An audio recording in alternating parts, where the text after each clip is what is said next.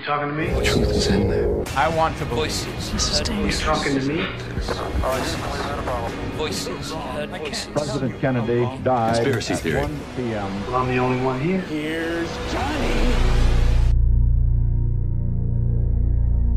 O universo das teorias da conspiração está recheado de histórias inacreditáveis.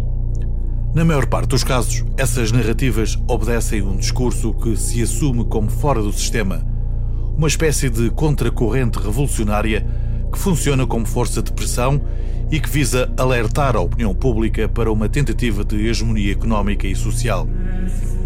A religião é, por natureza, um dos alvos preferidos dos conspiracionistas e, por razões óbvias, a Igreja Católica e o Vaticano.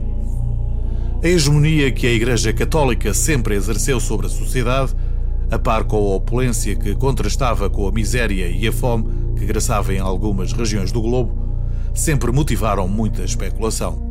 A partir do século treze, a Inquisição levou a que muita gente começasse a questionar sobre os verdadeiros desígnios de Roma, e são muitas as teorias que existem sobre si. De entre as várias conspirações que estão ligadas à residência oficial do Papa, a morte de João Paulo I, ocorrida em mil novecentos e setenta e oito, é talvez aquela que suscita mais teorias. Esta edição extraordinária do telejornal se abre por uma notícia que já está fazendo o giro do mundo. É morto o Papa Paolo Giovanni Paolo I. João Paulo I morreu de forma misteriosa. Esteve apenas trinta e três dias como líder máximo da Igreja Católica e no dia em que foi conhecida a sua morte, os termos conspiração e assassinato ganharam imediatamente grande repercussão. I believe that the Pope was murdered. A primeira suspeita recaiu sobre um grupo secreto de cardeais de extrema-direita e que pertenciam ao Opus Dei. Segundo alguns teóricos da conspiração, este grupo entendia que algumas das reformas anunciadas pelo Sumo Pontífice seriam demasiado liberais, além de que, supostamente, estaria na disposição de revelar um enorme escândalo do Vaticano. Até aos dias de hoje, permanecem sem resposta inúmeras questões. Por exemplo, quem encontrou o corpo? O Vaticano informou que foi o secretário papal, o padre John Magee, mas a agência de notícias italiana ANSA diz que foi uma freira que, ao levar-o de jejum por volta das quatro e meia da manhã, encontrou o corpo inanimado do Papa. Quanto à causa da morte, a versão oficial fornecida pelo Vaticano refere que João Paulo I foi vítima de um ataque de miocárdio, mas como se pode ter chegado a esta conclusão sem a realização de uma autópsia? Curiosamente, alguns anos mais tarde, o irmão e a sobrinha de João Paulo I garantiram em entrevista ao jornalista Flávio Corazza, do La Stampa, que o Papa foi encontrado morto sentado no seu escritório e não no quarto. A convicção dos dois familiares do Papa coincide com a informação que Dom Diego Lorenzi lhes teria dado na manhã do dia vinte e oito de setembro de mil novecentos e setenta e oito. Eduardo e Luciani garantiram também que o seu testamento tinha desaparecido.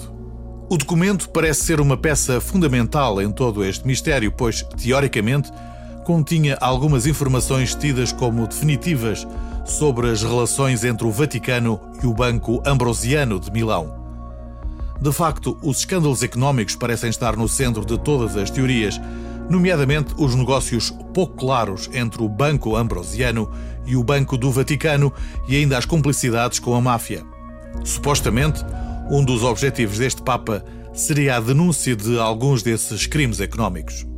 Esta é também a opinião do jornalista britânico David Yallop, que publicou em mil novecentos e oitenta e quatro, e após longa pesquisa, a obra Em Nome de Deus, In God's Name. And I think the evidence that Pope John Paul I was murdered is overwhelming. Yallop também acha que a morte do Papa tem a mão da máfia italiana, pois logo após ter sido eleito, João Paulo I ficou a par de inúmeras irregularidades no Banco Ambrosiano, então dirigido por Roberto Calvi, conhecido pela alcunha do Banqueiro de Deus. Calvi era membro da P dois, uma suposta loja maçónica que se tornou ilegal e foi encontrado enforcado numa ponte em Londres depois de ter desaparecido antes da corrupção se tornar pública. Entre os envolvidos no esquema estaria o então secretário de Estado do Vaticano, o camerlengo Jean Villotte, o mafioso siciliano Michel Sindona, o cardeal de Chicago, John Cody, e o bispo Paul Marcinkus, então presidente do Banco do Vaticano. A investigação de Yallop concluiu ainda que foi a administração de Digitalina, um veneno extraído da planta com o mesmo nome, que ditou a morte do Papa do Sorriso, como também era conhecido João Paulo I. Esta teoria do veneno também é defendida pelo sacerdote espanhol Jesús López Sáez, que em mil novecentos e noventa publicou o livro El Dia de la Cuenta, no qual defende que o Papa foi envenenado com uma forte dose de um vasodilatador.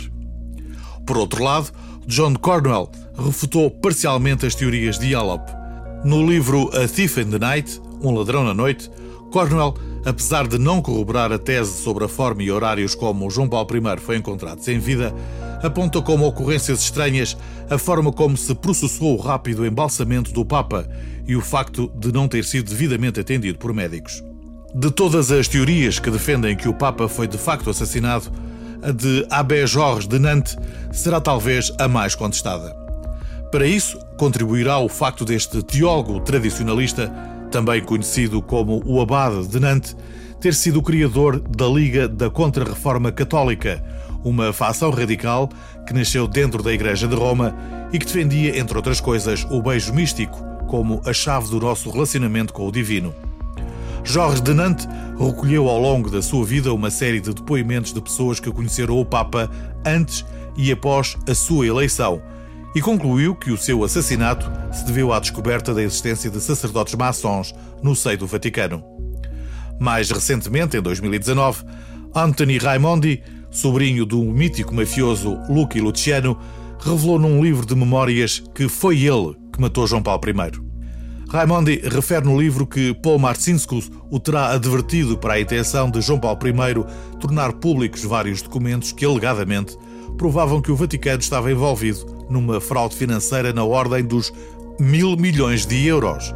Fraude essa relacionada com a venda de certificados de ações falsos que mostravam posições do Vaticano em empresas como a I B M ou a Coca-Cola e que, muito provavelmente, levaria à condenação de vários membros do Vaticano.